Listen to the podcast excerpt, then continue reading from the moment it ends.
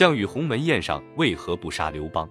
两千年来，项羽鸿门宴上不杀刘邦，都被当作他因此失去天下，最终国破身亡的最主要原因。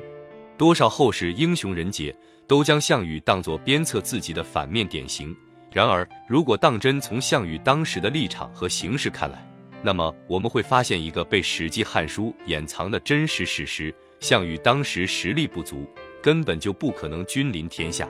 刘邦并非他最大的敌人，杀刘邦对项羽来说弊远大于利，也会严重损害自己政治声望，从此成为天下公敌，自取灭亡。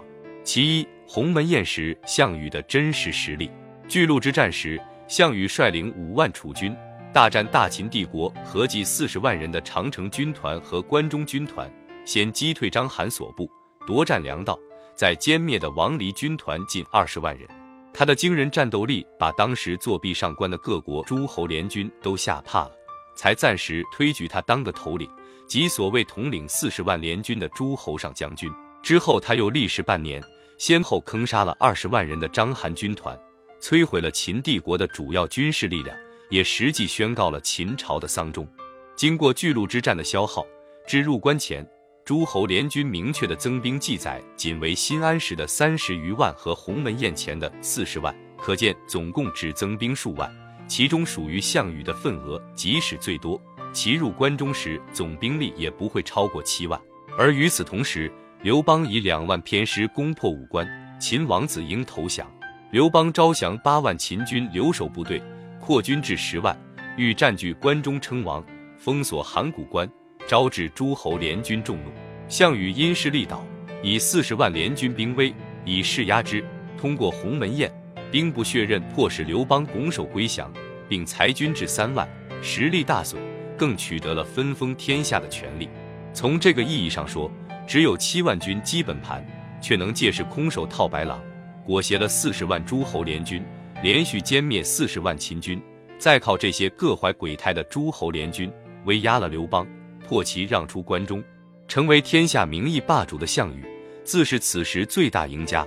整个过程空手套白狼，精彩之至。其二，鸿门宴未登场的隐藏主角楚王雄心。若史记中此时楚王雄心为战国楚怀王雄怀之孙的记载属实，那么根据楚怀王死于前二百九十六年，距离鸿门宴已经过去整整九十年，雄心的年龄最低估计也有五十岁，正是个和刘邦一样饱经世故的政治强人，绝非无知牧童。后世对雄心评价也甚高，认为其事有帝王之英略，独运大柄，挥制诸将若素君陈然。是知人善任、勇志兼备的一代英主。项梁死后，雄心为了排挤项羽，夺其兵权，不许其西进发展，北上救巨鹿时，又派亲信宋义和范增做主将，末将来压制他。项羽在安阳绝地反击，征得范增反水支持，杀掉宋义。雄心担心他回师彭城攻打自己，无奈下只得封其为上将军，让他去和巨鹿秦军死拼。没想到巨鹿之战，项羽大胜，成了诸侯上将军。雄心完全失去了对项羽的控制，除掉他的决心也更加迫切，才会发出先入关中者亡的诏令，不惜触怒项羽，也要竭力支持刘邦。而除雄心占据楚地外，田荣、田横据齐，赵王歇据赵，魏王豹据魏，韩王成据韩，除韩广据燕为新兴豪杰，其余五国皆为复辟旧王族。项家本是项国人，春秋时被鲁灭后，当了几百年鲁国人，直到战国末年楚灭鲁才成为楚人。一非楚王同宗同姓，二不是楚旧贵族，一直也没出过什么著名人物。直到项燕在亡国之际，以其才干临危受命。和楚国八百年历史沿袭下来的各种源远流长的旧贵族相比，属于新兴暴发户。项羽军虽有天下第一的战斗力。实际法理上属于自己的地盘，仅有被封为鲁公的鲁县一地。要和名义上的主君雄心为敌，要和齐韩三晋复国的各国旧王族对抗，既无名分，家世亦不敌，所以他才联合一起入关的联军诸将，以列土封王许诺赢得其支持，实是驱狼吞虎的大手笔，让这些诸侯联军将领和本国君主彻底对立，只能寻求自己的支持。同时，名义上尊雄心为义帝及天子，自封楚霸王，便可师出有名，去夺占彭梁九郡这一天下最高于之地。战国时为齐楚百年争霸，就是争这一地区的所有权。然后迅速讨灭了原楚王熊心，合并原楚国中枢，这才真正成为手握三十万以上大军、诸侯实力第一、名副其实的天下霸主。其三，鸿门宴的另一主角范增，项羽的爷爷项燕曾经击败过名将李信和蒙恬率领的二十万秦军，是天下人人敬仰的抗秦名将，所以陈胜起义时都打着他的大旗，而不是末代楚王来号召部众。作为项燕之子。项梁在遍地草头王的秦末，已算名望甚高，本可做名正言顺的楚王，而范增却竭力忽悠，骗得项梁去立了个楚怀王的孙子熊心，给自己平白找了个上司。其次，即使要立楚王后裔，又为何非要立个年龄很长、世故成熟的中老年人，而不当真立个大众通常印象中的无知牧童？怀王之后又经历了六任楚王，过了整整九十年。以春秋战国传统，雄心和真正楚王室的关系已经很疏远了。战国楚怀王为诸侯合纵长，都是百年之前就是了。而且那时的六国合纵，实为各怀鬼胎。后来怀王逃到赵国，赵人甚至不敢收留，置其愤死。要说这么一个百年前之人的威望，其后裔便因此号令今之诸侯，实是匪夷所思。之后的诸侯诸将。完全是慑于项羽巨鹿一战兵微臣服，和雄心亦不相干。雄心的所谓合法性，说白了，大半还是靠项家立起来的。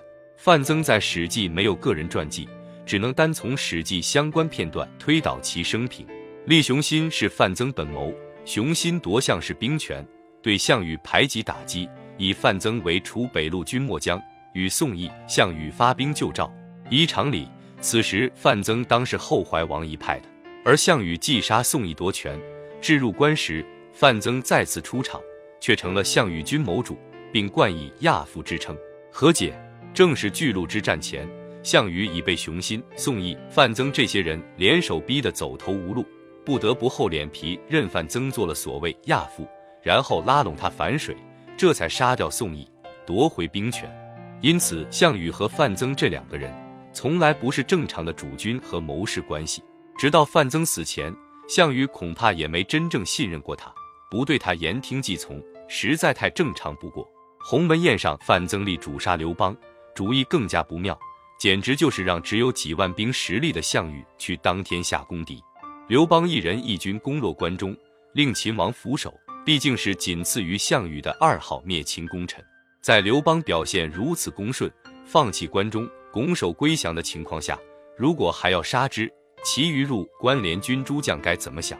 势必要人人自危了。那只有几万本部人马的项羽，这个天下霸主怎么还坐得稳呢？况且鸿门宴后，项羽头号大敌已经并非刘邦，而是异地为首的已经恢复六国的旧王族们。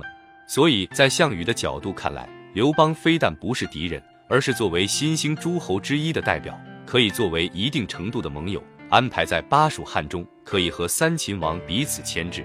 毕竟两人从前在项梁帐下关系甚好，曾结为了异姓兄弟。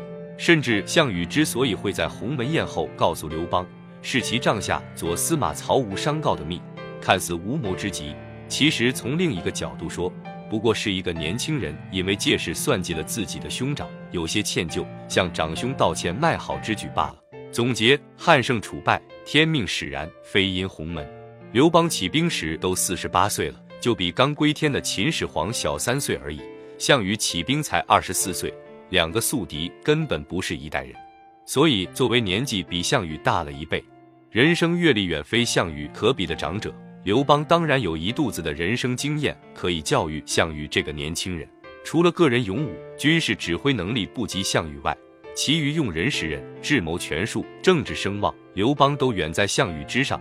最后得以龙飞在天，那是他自己雄才伟略，理所当然。楚汉战争中，项羽采取的斩首刘邦的战略完全正确。事实上，之后三次将刘邦逼入生死一线的绝境，如彭城之战大胜，本可一战击杀刘邦，却被突起的沙暴所阻，两破荥阳，刘邦亦能在城破后幸运逃脱。这正说明刘邦实为天命在身，天意如此，实非人力所能抗，却绝不是项羽妇人之仁。鸿门宴没有杀死刘邦的过失。